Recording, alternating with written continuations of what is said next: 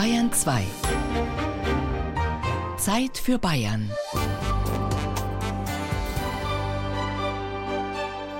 Bayern genießen.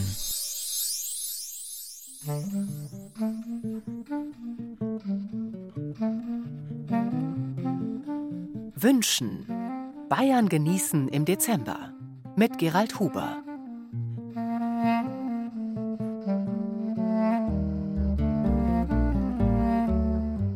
Kommt ins Christkindl?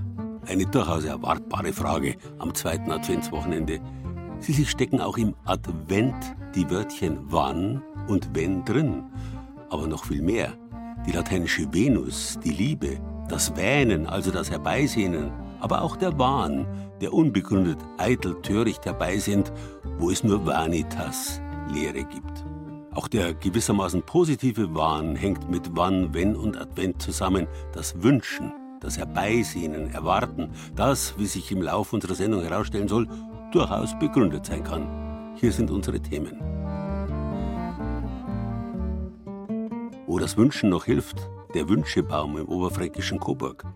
Alles nach Wunsch, der Wünschelroutenlehrpfad in Neuenburg vom Wald. Verwünschungen mit dem Sagenforscher an verwunschenen Orten um Grafenau. Lebenswünsche, eine Wanderung im Eichstätter Figurenfeld. Kinderwünsche, die Bruderschaft vom heiligen Nikolaus im Allgäu. Wie gewünscht, Heinerle, das Wunsch-Weihnachtskonfekt aus Mainfranken. Erfüllte Wünsche, die Wunschringlein am schönen Brunnen in Nürnberg. Und ich wünsche Ihnen was, eine unterhaltsame Stunde bei Bayern genießen.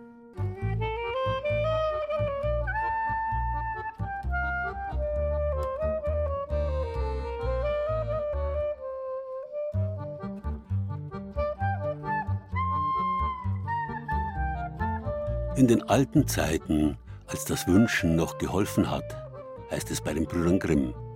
Die Grimms waren Kinder der Aufklärung und entsprechend skeptisch. Im Mittelalter war es noch sonnenklar, dass man Gott und sein Schicksal nur inniglich bitten muss, um erhört zu werden.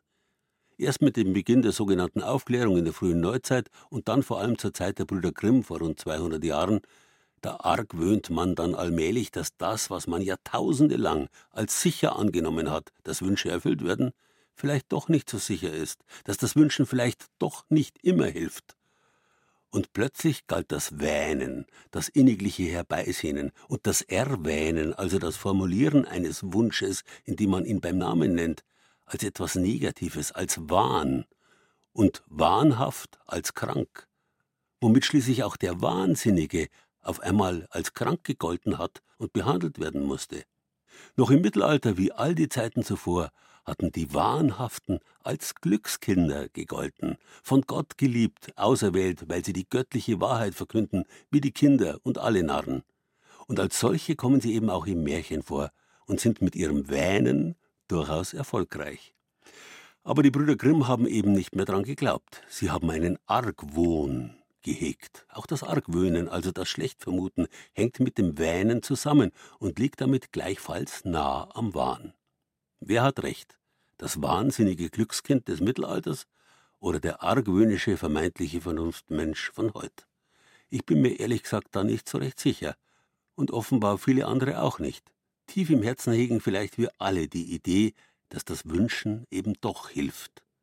Ist nicht das Positive Thinking aus den modernen Motivationsseminaren genau dasselbe? Wie sonst kämen wir auf die Idee, unsere Wünsche aufzuschreiben und an einen Baum zu hängen? Hier ist jemand, der wünscht sich Honig und liebt Geleefrüchte. Hier ist eine Dame, die wird sich gerne ein Buch kaufen. Eine Dame, die wünscht sich einen Gutschein von einem Restaurant, damit sie ihre Familie mal einladen kann. Ingrid Mahr blättert sich durch einen Stapel gelber Papiersterne. Die bescheidenen Wünsche darauf haben Gäste des Bürgerhauses Haus am See im Coburger Stadtteil Wüsten-Ahorn notiert. Ingrid Mahr leitet das neue Zentrum, in dem Kurse stattfinden und ein Café zum beliebten Treffpunkt wurde. Zum zweiten Mal macht das Haus am See mit beim Wünschebaum des Coburger Seniorenbeirats, einer Weihnachtsaktion, bei der Bürgerinnen und Bürger alle Wünsche der Senioren erfüllen. Ingrid Mahr hatte die Sterne zuvor an bestimmte Gäste verteilt und sie gebeten, einen kleinen Wunsch aufzuschreiben. Viele waren extrem überrascht. von ich hab's nicht nötig, bitte gebt den Stern jemand anderem bis ach ist das schön, dass auch mal an die Senioren gedacht wird. Vom Haus am See hat der zweite Vorsitzende des Seniorenbeirats Coburg die Papiersterne abgeholt. Auch sechs Pflege- und Seniorenheime und das Hospiz machen mit. Den Wünschebaum für Senioren gibt es seit dem Jahr 2019. Damals baumelten 70 Wunschkärtchen an den Tannenzweigen. Drei Jahre später habe sich die Zahl verfünffacht, berichtet Bernd Fischer. Die ursprüngliche Idee war eigentlich, Menschen ein Geschenk zu kriegen, wo die Angehörigen sie nicht besuchen können weil sie weit weg wohnen, zu den Terminen kommen können, obwohl sie es wollten.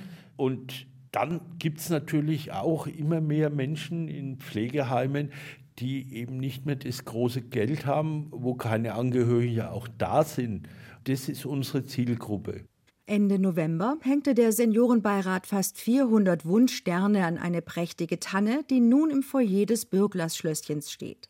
Viele Menschen gehen hier ein und aus, weil dort einige Ämter untergebracht sind. Alle Coburgerinnen und Coburger können nun zu Wunscherfüllern werden, indem sie einen oder mehrere Sterne vom Wünschebaum pflücken und den notierten Wunsch besorgen. Bernd Fischer verspricht, dass an Weihnachten kein Stern mehr am Baum hängen wird. Es kommen da zum Beispiel auch Vereine wie zum Beispiel Roundtable oder die Narahalla Coburg, die holen dann nicht nur einen Stern, sondern die holen dann zehn Sterne. Es ist ein Bedürfnis, dass sie hier Danke sagen können. Die Coburger Bürgerinnen und Bürger sind sehr empathisch. Dieser Meinung schließt sich der dritte Bürgermeister und Vorsitzende des Seniorenbeirats Can Aydin an. Jeder einzelne Wunsch hat unseren Seniorinnen und Senioren Freude, Zuneigung, Wertschätzung und Unterstützung geschenkt. Wer einen Stern abnimmt, sollte das Gewünschte als Geschenk verpacken und spätestens bis zum 22. Dezember beim Seniorenamt im Bürglersschlösschen abgeben. Der gelbe Wunschstern muss mitgeliefert werden, denn er trägt eine Nummer.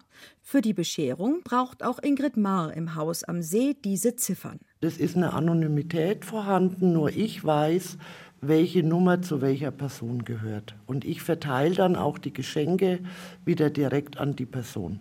Was mir besonders viel Freude gemacht hat, ist, die Geschenke extrem schön verpackt sind, liebevoll und oft noch so eine Kleinigkeit dabei. Für Bernd Fischer ist der Moment, wenn die Seniorinnen und Senioren ihre Geschenke auspacken, immer wieder unvergesslich. Ich war selber in drei Heimen mit dabei und es war schon ja, berührend, wie sich die Menschen darüber gefreut haben.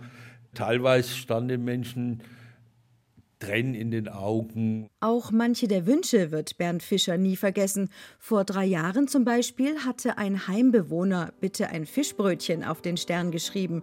Natürlich hat er es bekommen. Oder ein anderer, der hat sich gewünscht, Coburger Brautwurst. Hat sich riesig drüber gefreut und die Pflegerin gebeten, gleich ein Bella zu braten. In Coburg kommen an den Baum durchaus konkrete, von den Mitmenschen sofort erfüllbare Wünsche. Aber natürlich gibt es auch Wünsche, von denen man weiß, dass sie momentan noch nicht erfüllbar sein werden, entweder weil ihre Zeit noch nicht gekommen ist oder weil die Macht der Menschen noch nicht dazu ausreicht.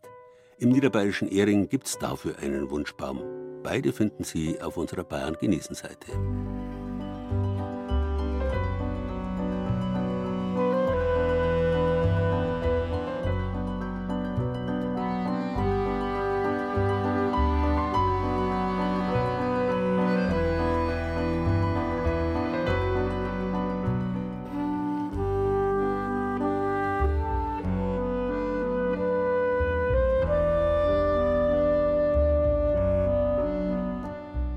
Brüder Grimm waren bekanntlich nicht bloß Märchensammler, sondern auch die Sprachpäpste, die den Bedeutungen der deutschen Wörter auf den Grund gegangen sind. Und sie haben durchaus gewusst, dass der Wunsch eine indoeuropäische Wurzel hat. Wenn, was so viel bedeutet wie streben, begehren, lieben. Und was er strebt, begehrt, liebt, wünscht der Mensch? Tatsächlich das, was er als angenehm empfindet. Vom Argwöhnen habe ich ja schon erzählt, aber natürlich gehören auch das Verwöhnen und das Wohnen in die Wenn-Familie. Mit dieser Wenn-Familie verwandt ist wiederum die Wurzel well, wie in Englisch well, gut, im Wohl oder im Wollen. Man will halt bloß dort wohnen, wo man sich wohlfühlt. Nun, bekanntlich ist das Leben nicht immer, ja tatsächlich eine Wonne. Manche fühlen sich unwohl da, wo sie wohnen, sie argwöhnen Schlimmes und wünschen sich Aufklärung, den richtigen Platz zu finden für Wohnhäuser, für Tempel, also für Häuser, in denen die Götter wohnen sollen, war in alten Zeiten Sache der Priester. Und dafür haben sie Hilfsmittel benutzt, astronomisch-astrologische Instrumente zum Beispiel, aber auch geomantische, wie etwa die Wünschelrute, und auch die ist trotz unserer so aufgeklärten Zeiten noch nicht ausgestorben. Nicht jeder ist vermutlich ein geborener Wünschelroutengänger. Dazu braucht es nach Ansicht von Routenexperten viel Gefühl und eine große Sensibilität. Wenn Sie die auch vielleicht nicht aufbringen, so lohnt sich ein Besuch des Wünschelrouten-Lehrpfads in Neuenburg vorm Wald trotzdem, denn er ist landschaftlich herrlich gelegen. Mein Name ist Werner Dietrich, ich bin der Tourismusleiter hier in der Stadt Neuenburg vom Wald und würde mir wünschen, dass unser Lehrpfad auch von vielen Gästen besucht wird. Dieser Lehrpfad ist mitten im Neuenburger Stadtpark, also für jeden öffentlich zugänglich. Und was das Schöne ist, ist auch ein naturbelassener Stadtpark. Man sieht also schon, dass die Schwarzach sich da teilt und durch den Stadtpark durchfließt. Der Lehrpfad selbst besteht aus zwölf Stationen, durch die Routenmeister Karl Dietl die Teilnehmer seiner Lehrgänge schleust. Dietl nimmt die zwei metallenen Winkelrouten in die Hände, konzentriert sich und los geht's an der ersten Station. Wer hier die Station schafft, der hat schon gewonnen, würde ich fast sagen. Und wenn Sie jetzt mal umschauen, da haben Sie ein homogenes Feld, also gleichbleibend in die Richtung, ohne große Veränderung. Sie haben ein Betonpflaster und wenn Sie hierher schauen, beginnt Granit, dann nochmal Granit, dann beginnt Holz, dann beginnt Wasser. Und an dieser Stelle müsste eigentlich ein Routengänger auch reagieren. Das heißt, die Route überkreuzt sich. Also das sind Winkelrouten zum Beispiel, die überkreuzen sich ganz deutlich. Und das würde ich mal demonstrieren. Die wichtigste Voraussetzung, Sie müssen sich sensibilisieren, Ihren Körper sensibilisieren und Sie müssen sich konzentrieren auf den Punkt. Sie hören kein Glockenläuten, Sie hören keine Vogelpfeifen, Sie konzentrieren sich voll auf diesen Punkt, an dem Sie eine Reaktion erhalten wollen. An dieser Stelle muss der Ausschlag kommen. Ob ich das wohl auch fertig bringe? Mein innigster Wunsch. Die Tasche müssen runternehmen, den Rucksack. Der Körper muss frei sein. Und jetzt innerlich haben Sie das Begehren, den Wunsch, dass hier eine Reaktion von Ihrem Körper erfolgt. An dieser Stelle. Moment, stehen bleiben davor. Ich sage Ihnen, wann Sie gehen. Noch ein bisschen weiter zurück. Sie müssen sich auf diesen Punkt konzentrieren. Und jetzt los. Weitergehen? Ja, nicht stehen bleiben. Okay. Der Anfang war sehr gut. Bin zufrieden. Das tut gut. Schließlich hat schon Goethe festgestellt, dass das Reis, wie er die Wünschelrute nennt, sich nur in der fühlenden Hand bewegt. So, das hätten wir schon mal. Vielleicht geht's ja später noch besser. Die Geschichte der Wünschelrute reicht übrigens bis weit in die Zeit vor Goethe zurück, weiß Karl Dietl. Die Wünschelrute wird schon vor 1500 benutzt, reicht aber noch weiter zurück. Und zwar, wenn ich ganz weit zurückgehe, 2000 vor Christus, hat es zum Beispiel in China ein Edikt, also einen gesetzlichen Erlass gegeben von Kaiser Yu. Und der hat also beinhaltet, dass kein Haus gebaut werden durfte, bevor nicht Erzwahrsager mit der Wünschelrute in Richtung den Bauplatz untersucht haben. Und das gibt es also nicht mehr. Aber es geht noch weiter zurück, nämlich zu Moses. Und der Herr sprach zu Moses, nimm den Stab und schlag den Felsen, es wird Wasser hervorkommen und das Volk kann trinken. Aber auch im Jahr 2022 bewährt sich die Wünschelroute immer noch und bringt einen ganz konkreten Nutzen, ist Neuenburgs Bürgermeister Martin Binder überzeugt. Also ich habe zu Hause bei mir auch einen gehen lassenen Titel, einen Wabra, das ist einmal Diakon in Neuenburg, dass ich das Haus dann so platziert habe, dass ich das nicht genau auf die Wasserader baue. Früher hat mir der Vater schon erzählt, im Stall ist oft das Kälbchen nichts geworden und dann haben sie halt festgestellt, dass das auf der Wasserader steht. Also das sind Situationen, wo wir wirklich eintreten und dann hat man das Haus so ausgerichtet, dass sich der Mensch wohlfühlt im Eigenheim und darum sollte man schon ein bisschen sensibel mit der Sache umgehen, mit den Erdstrahlen. Aber nicht nur Wasseradern werden auf dem Neuenburger Lehrpfad aufgespürt, sondern auch Stromleitungen und Kanalrohre.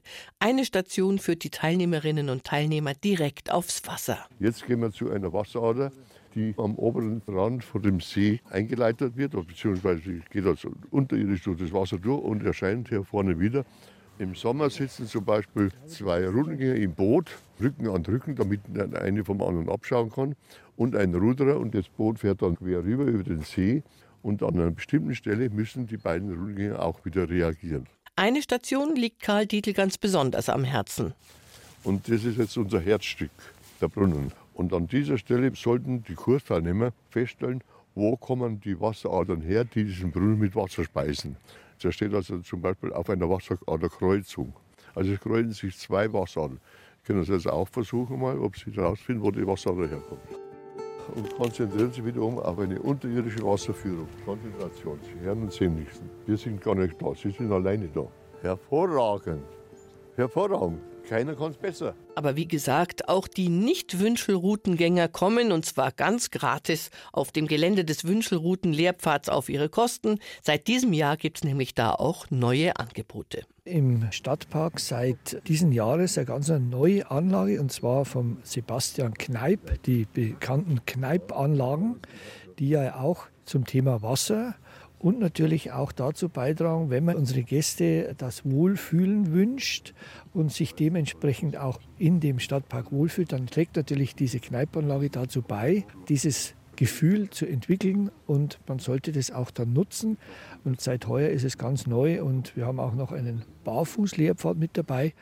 Ist also ein zusätzliches Angebot und wir wünschen uns, dass das viel genutzt wird. Auf dem Routenlehrpfad in Neuenburg vom Wald können Sie das Wünschelroutengehen auch lernen. Schnupperkurs, Aufbau- und Meisterkurse. Aber auch woanders, zum Beispiel in Beingries, Bad Heilbrunn oder Bernau am Chiemsee, gibt es solche Lehrpfade. Näheres auf unserer Bayern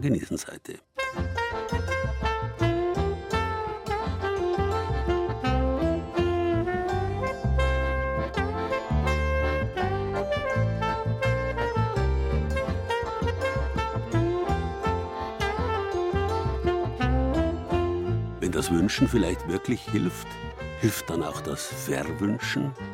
Manche auf der Welt glauben dran. Der Heimatforscher Sepp Probst aus Regen im Bayerischen Wald hat sich über alles rund ums Wünschen schon viele Gedanken gemacht. In vielen Mythen, Sagen und Legenden des Bayerischen Waldes geht es um verwunschene Orte und Gestalten oder um Wünsche, die in Erfüllung gehen oder auch nicht. Diese Geschichten und mystischen Plätze sind die Leidenschaft des 47-jährigen Familienvaters. Außer unseren Schritten ist nichts zu hören. Mitten im Wald auf dem Göttleinsberg zwischen Habischried, Sachenberg und March. Aber aus dem singenden Stein auf dem Göttleinsberg soll sonst das Weinen und Wehklagen eines verwunschenen Burgfräuleins dringen. Dieses Ritterfräulein aus Weißenstein hat sich mit einem Ritter aus Rummersfelden immer auf halber Strecke getroffen und hat da geflirtet. Irgendwann hat der Ritter aus Rummersfelden auf ein Turnier müssen, ist da tödlich verunglückt und ist dann nicht mehr zurückgekommen. Es hat das Ritterfräulein immer an dieser Stelle gemeint und getrauert um den Ritter. Das hat irgendwann einmal die Hexe Akanita aus der Hexenblässe gegenüber am Gipfel gehört, ist umgeflogen und hat gesagt, ja, so, jetzt hat sich, du Christmädchen, und hat sie in den Stein gebannt. Und seitdem ist die im Stein drinnen gefangen. Man kann es heutzutage immer noch singen hören oder auch weinen sehen, indem dass der Stein immer feucht ist und nass ist und immer die Tränen rauslaufen. Und tatsächlich, an der linken Seite des Steins läuft ein kleines Rinnsal herunter. Der Stein ist übrigens ein riesiger Felsen, vielleicht so groß wie eine Garage, der mitten im Wald an einem Hang liegt, ganz allein, ohne andere Felsen in der Nähe. Ein seltsamer Ort. Später ist dann einmal ein Steinmetz vorbeigegangen, hat das Fröhlein singen gehört und hat gesagt, die befreie ich und hat dieses Loch in den Stein gemeißelt und wollte diese Frau ausholen. Irgendwann ist es mal so weit gewesen, dass gesagt das geht nicht mehr weiter. Die Frau ist gar nicht drin und hat aufgehört. Und später hat man da eine Kapelle hergebaut und dieses Loch als Altar hergenommen. Eine Figur der heiligen Barbara steht heute in dieser Altarnische, kein verwunschenes Burgfräulein.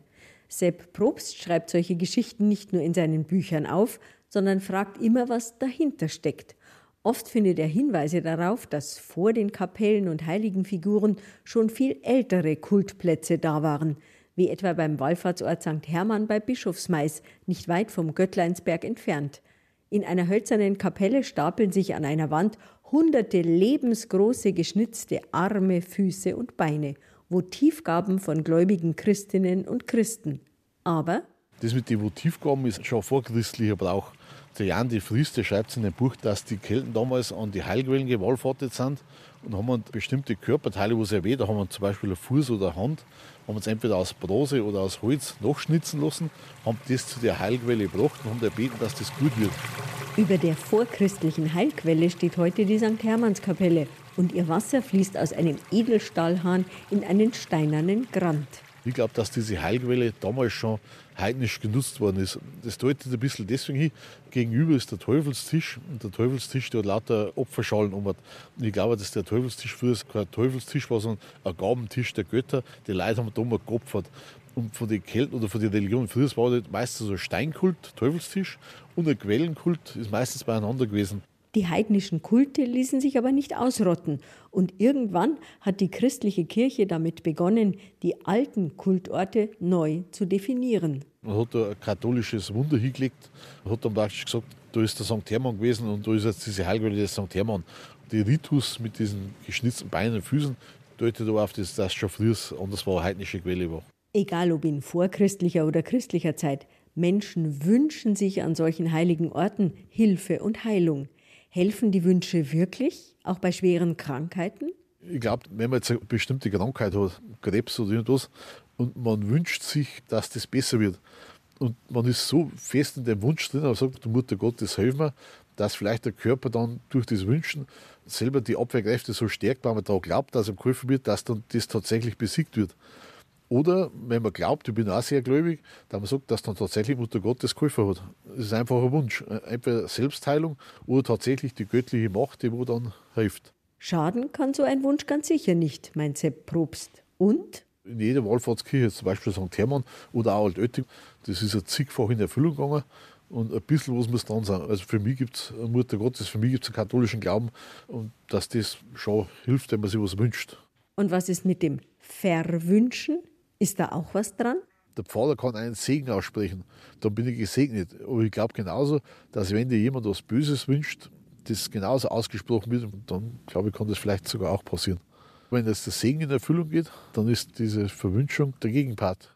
Deshalb holt Sepp Probst seinen Geldbeutel heraus, zeigt eine kleine Medaille mit der heiligen Maria darauf. Bei Türken gibt es das blaue Auge. Bei uns im Bayerischen Wald gibt es etliche Medaillen oder was man da im Geldbeutel mit sich trägt.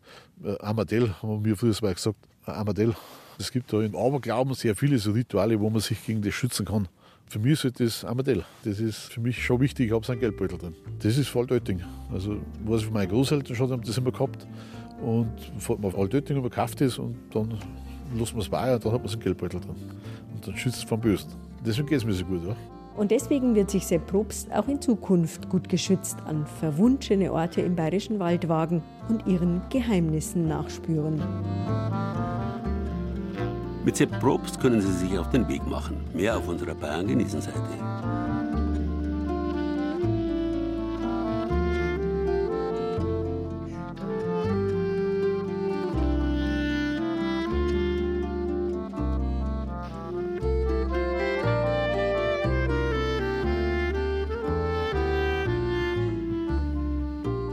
Uralte Wortwurzel when hat ganz erstaunliche Begriffe hervorgebracht. Neben dem Wahn und der Wonne auch den Wein, den Wonnebringer, lateinisch Vinum.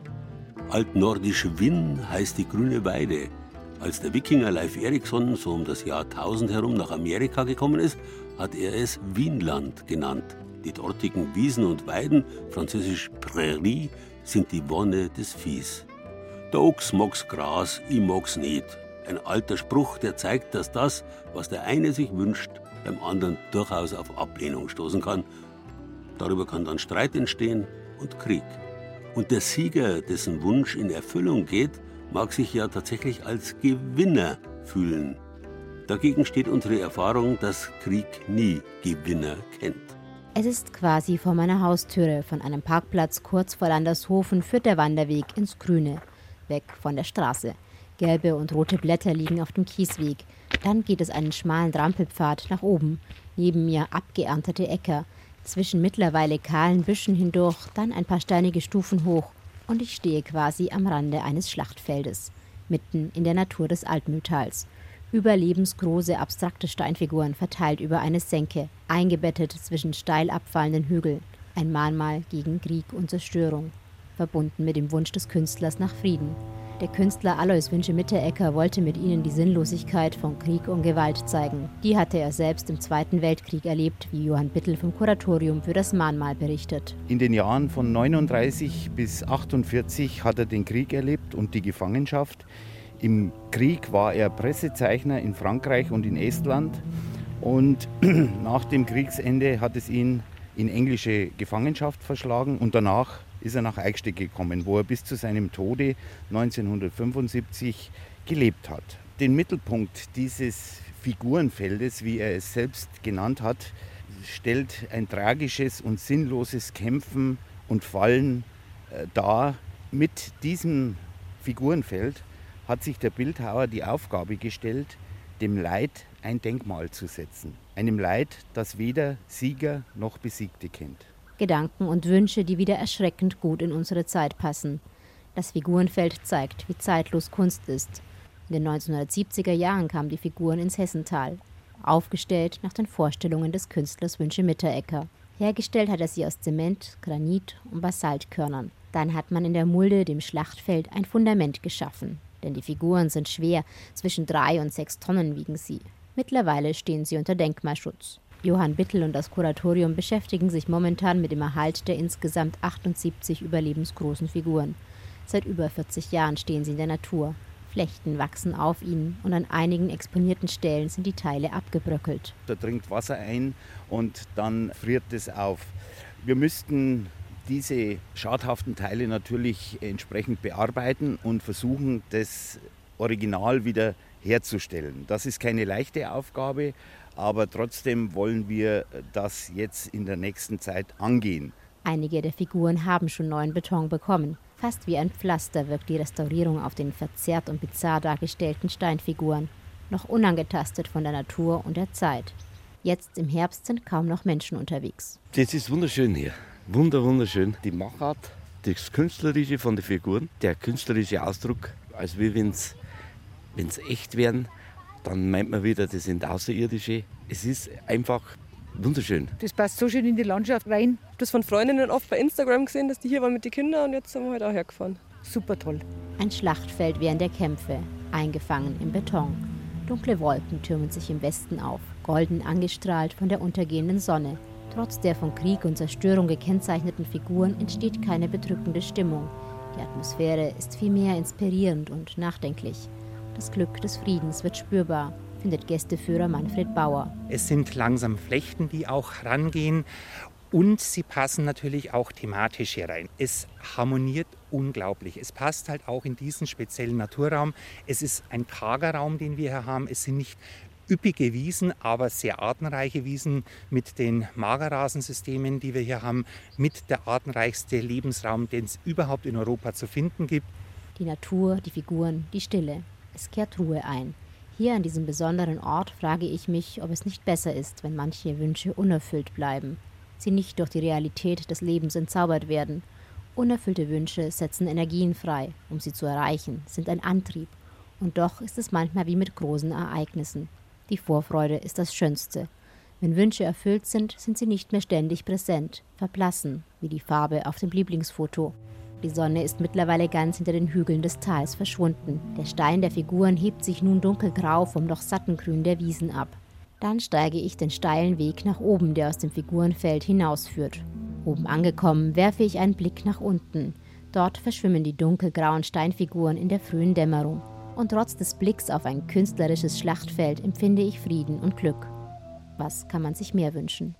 Krieg, Streit, Gefahr sind Urerfahrungen des Menschen, die sich auch im Märchen spiegeln. Viele Märchenfiguren kommen anders aus einer Geschichte heraus, als sie hineingegangen sind. Alois Wünsche Mitterecker ist in den Krieg als überzeugter SS-Mann gezogen und als noch überzeugterer Pazifist herausgekommen. Vielen seinesgleichen hat man den Wandel nicht abgenommen, man konnte und wollte ihnen nicht verzeihen. Dabei sagt schon die Urerfahrung des Märchens, jeder hat eine zweite Chance verdient und kann aus einer Verwünschung erlöst werden. Meistens braucht es dazu nicht einmal eine Fee.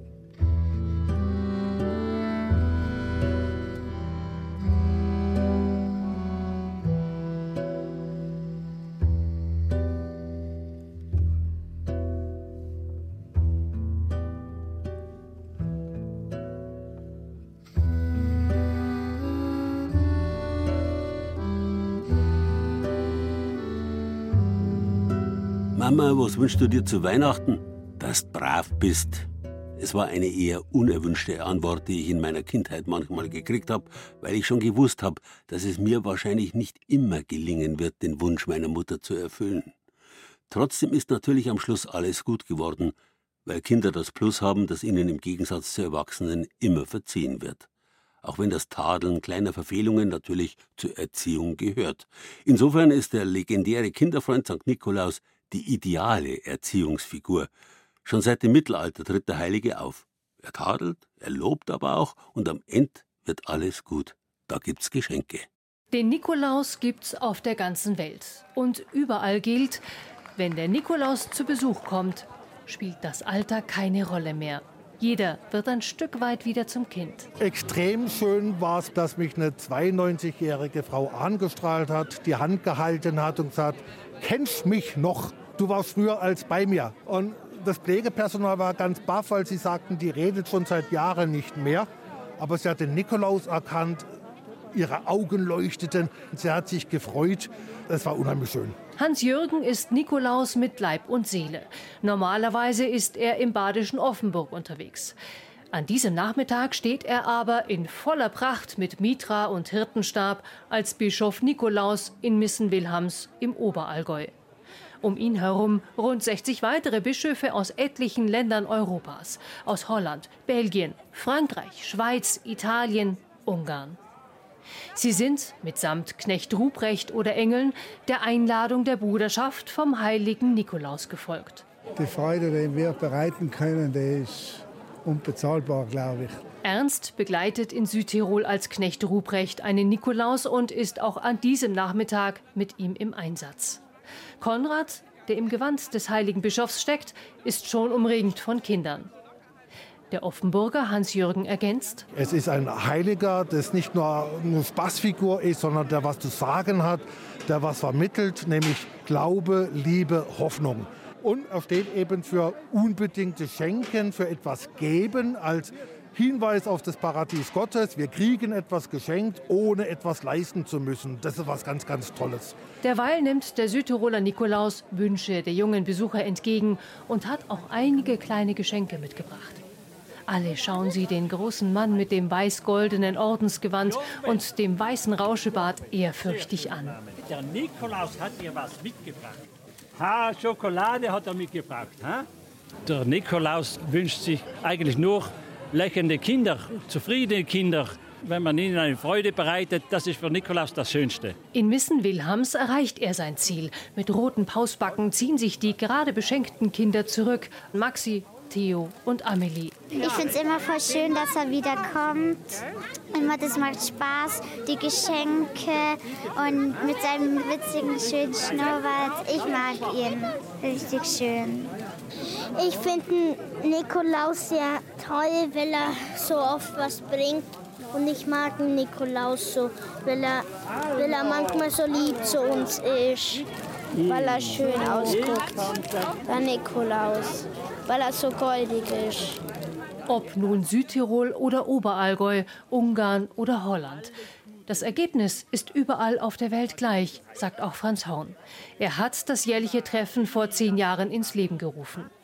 Was zunächst klein im Allgäu begann, zog rasch weitere Kreise und so wurde 2016 die Bruderschaft ins Leben gerufen weil die eigentliche Botschaft des Nikolaus längst kommerziellen Interessen weichen musste. Ihm sei die Mitra genommen und stattdessen eine Kapuze über den Kopf gestülpt worden, sagt der Initiator. Woher kommt jetzt der Weihnachtsmann?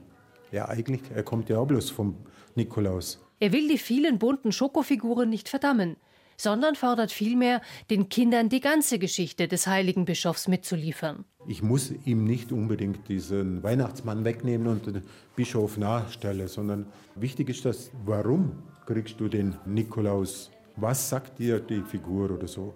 Egal, ob er jetzt mit dem Esel kommt oder mit dem Pferd reitet oder durch einen Kamin rutscht. Also das ist dann im Endeffekt gleich. Dass Franz Horn mit der Auffassung einen Nerv trifft, zeigt die steigende Zahl der internationalen Mitglieder in der übrigens überkonfessionellen Bruderschaft, der Männer wie Frauen beitreten können. Und nicht zuletzt der Zuspruch zur etwas anderen Bischofskonferenz im Oberallgäu, die als Austausch gedacht ist und immer mit einem Aussendungsgottesdienst endet. Alle, die den Nikolaus im Herzen tragen, können sich treffen, können ihre Freude darüber austauschen, dass es eben noch mehr gibt, die den Nikolaus lieben. Derart bestätigt kehren sie dann voller Elan zurück und blicken als Vertreter des heiligen Bischofs wieder in strahlende Augen, gleich welchen Alters. Und zum Schluss zeigt sich, selbst Nikoläuse haben Wünsche. Markus aus Konstanz und Konrad aus Südtirol. Jeder von euch sollte einmal Nikolaus machen, dass er sieht, was da alles abgeht, wenn die Kinder eines so sehen und was sie dann erleben. Das ist einfach eine riesengroße Freude, das zu machen. Und ich kann mir nur den Vorworten von Konrad anschließen, wenn das jeder mal machen würde, so mit auch so viel Herzmut, wie wir das alle betreiben und das Verständnis bringt, zu sehen, wie die Leute reagieren, dann wäre die Welt bestimmt auch ein Stück weit besser in Ordnung. Schleicht denn da so spät ums Haus, da ums Eck und um die Weihnachtszeit?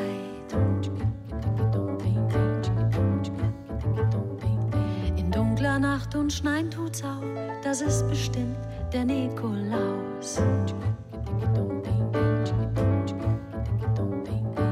Hab die Schritte im Schnee gesehen. Ich dachte immer, der kann fliegen. Jetzt muss er wohl gehen, jetzt muss er wohl gehen, jetzt muss er wohl gehen.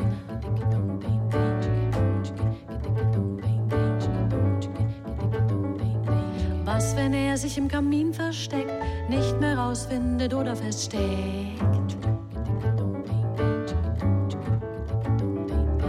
Was, wenn er runterpurzelt aus Versehen und ich und alle können ihn sehen?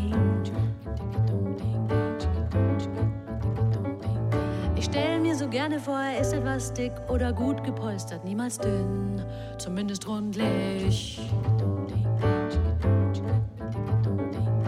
Und dann steht er tatsächlich vor mir, genau wie ich mir's vorgestellt.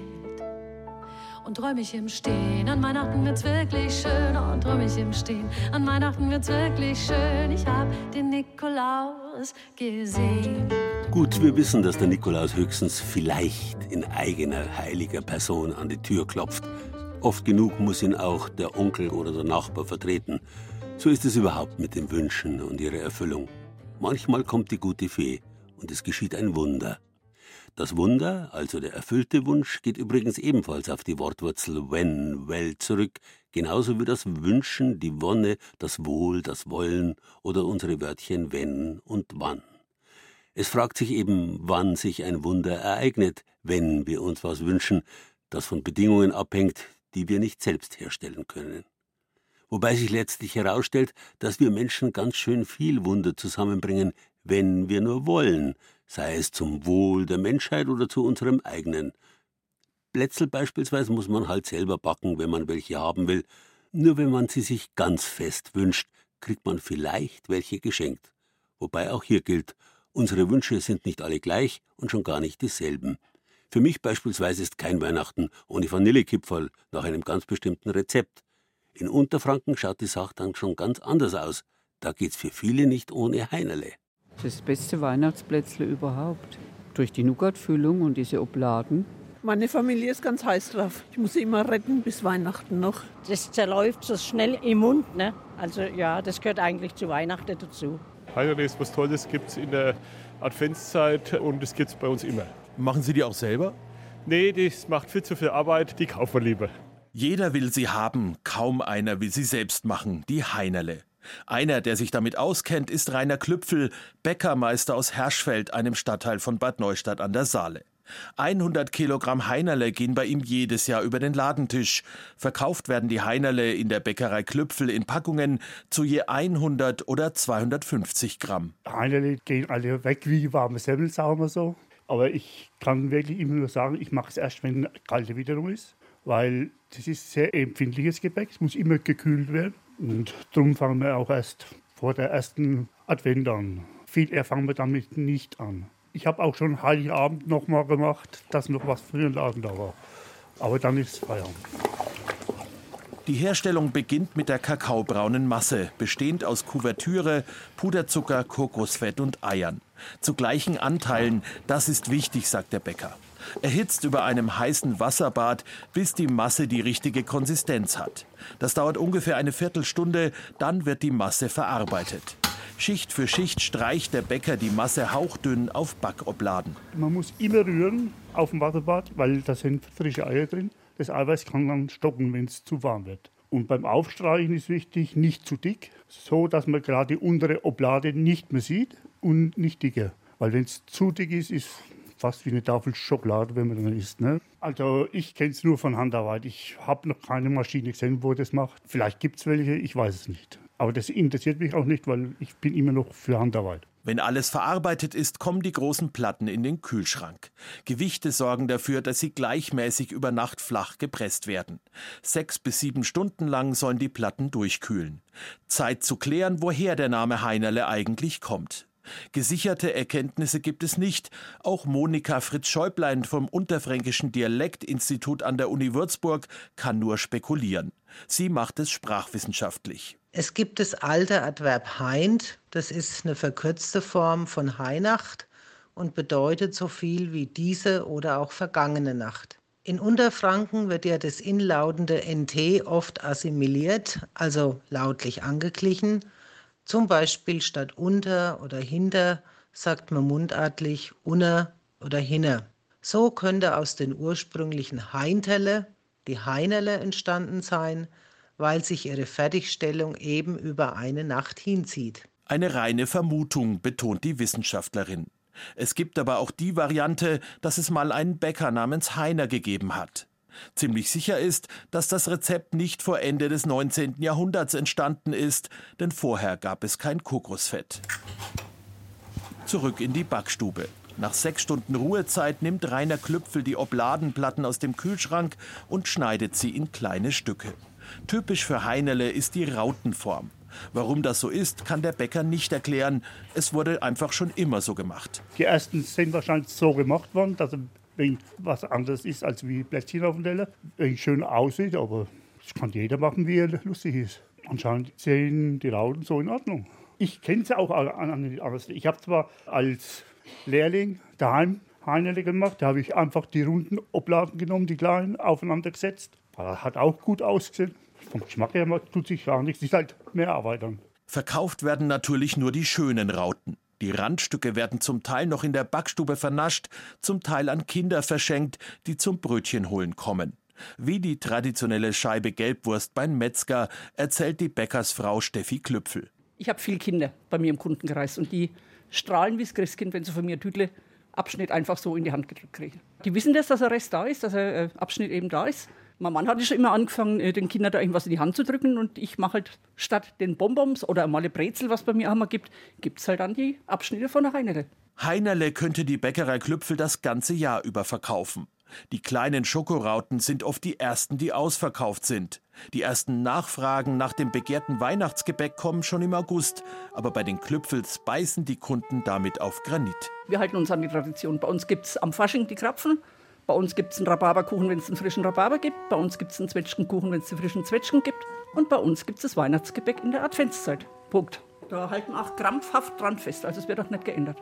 Verkaufen könnten wir es, aber nö. Also mir ist Tradition eigentlich wichtig. Und wer Heinerle selber machen will, ein Rezept dafür gibt es auf unserer Bayern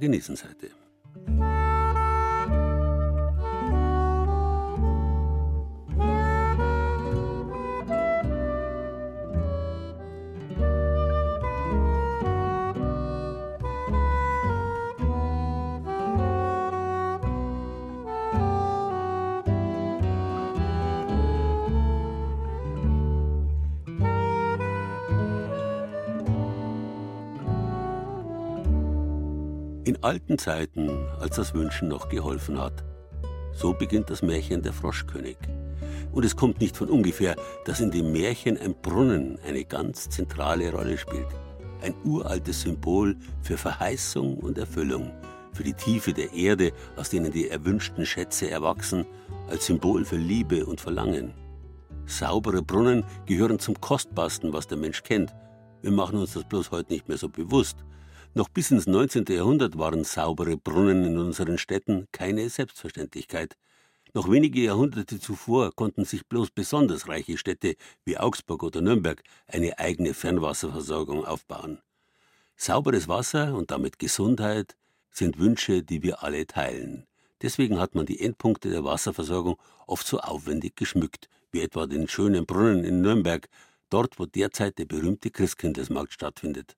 Dass dort auch alle anderen Wünsche in Erfüllung gehen müssen, versteht sich ja dann fast von selbst.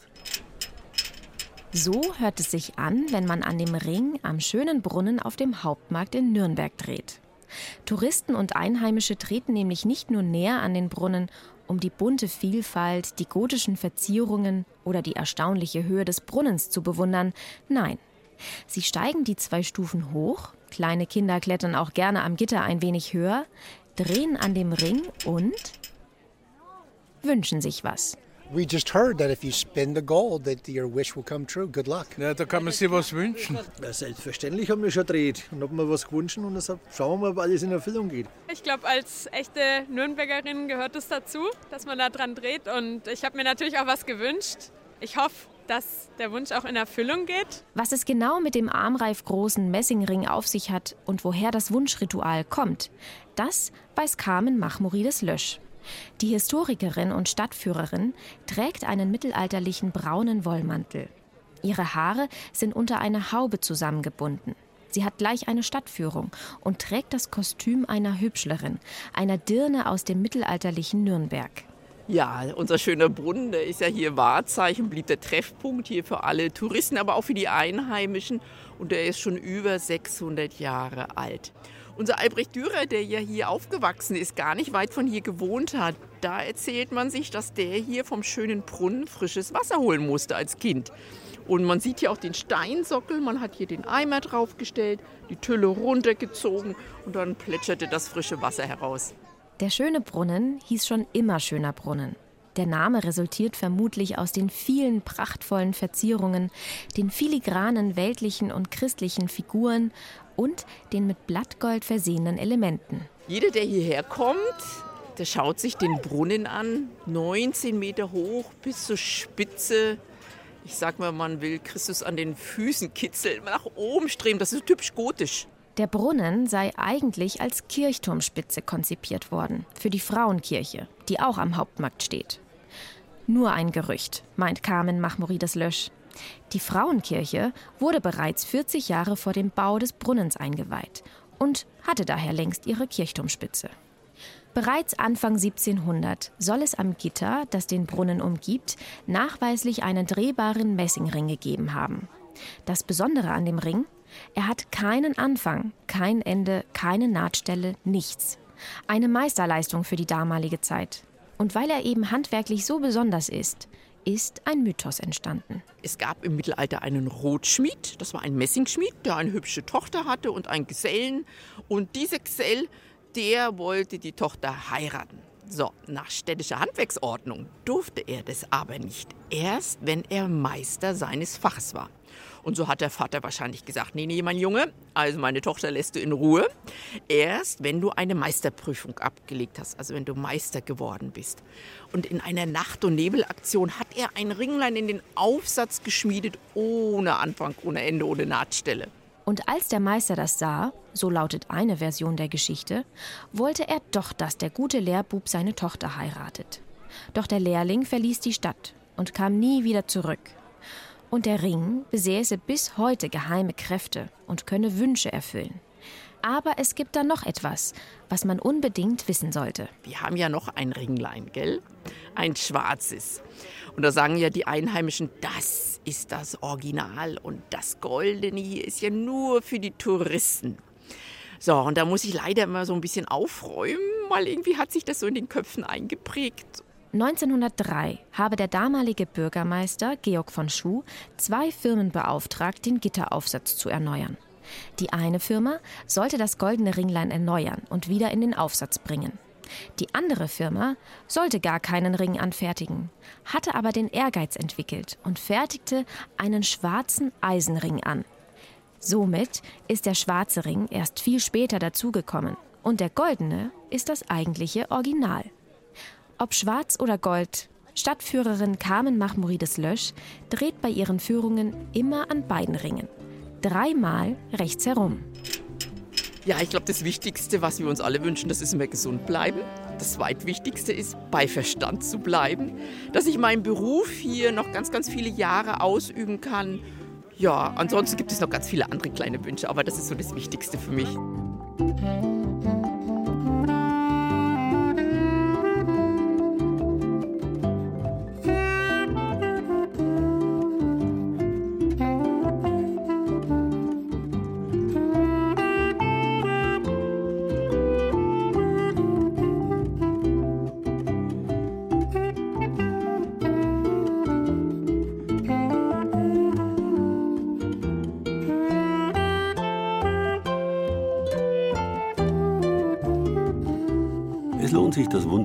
Märchen vom Froschkönig einmal nachzulesen. Den Originaltext finden Sie auf unserer Bayern genießen Seite. Das Wollen und der Wunsch sind das eine, das Wunder und das Wohl, also die Erfüllung, das andere. Wünsche können wir selbst und sofort erfüllen, wenn wir wollen. Und wenn wir das für andere tun, vielleicht sogar überraschend, dann mag es denen immer noch wie ein Wunder vorkommen. Jetzt, am Ende des Jahres, gibt es reichlich Gelegenheit dazu. Die Erfüllung manch anderer Wünsche, und jeder weiß, welche damit gemeint sein könnten, steht nicht unmittelbar in unserer Macht. Sie warten darauf, dass ihre Zeit kommt. Da erfüllte sich die Zeit, dass sie gebären sollte, heißt es nicht umsonst an zentraler Stelle im Weihnachtsevangelium. Die Zeit, die sich erfüllt, war schon in der Antike ein geflügeltes Wort. Denn das wusste man. Irgendwann kommt sie immer, für alles und für alle. Die Fülle der Zeit, die Erfüllung aller Wünsche, das Wunder. Wünschen. Das war Bayern genießen im Dezember mit Gerald Huber und sieben Beiträgen aus den sieben bayerischen Regierungsbezirken. Anja Bischoff hat sich den Wünschebaum im oberfränkischen Coburg angesehen. Angelika Schüdel war unterwegs auf dem Wünschelrouten-Lehrpfad in Neunburg vorm Wald in der Oberpfalz. Birgit Fürst an verwunschenen Orten rund um das niederbayerische Grafenau und Daniela Olivares bei einer Winterwanderung im Eichstätter Figurenfeld. Doris Bimmer hat sich angeschaut, wie die Bruderschaft vom heiligen Nikolaus in Missen-Wilhelms im Allgäu Kinderwünsche erfüllt. Wolfram Hanke hat die Heinerle, das Wunsch-Weihnachtskonfekt vieler Mainfranken, probiert. Und Tanja Palamkote hat sich an den Wunschringlein am schönen Brunnen in Nürnberg was gewünscht. Ton und Technik Maxi Steiner. Redaktion Gerald Huber.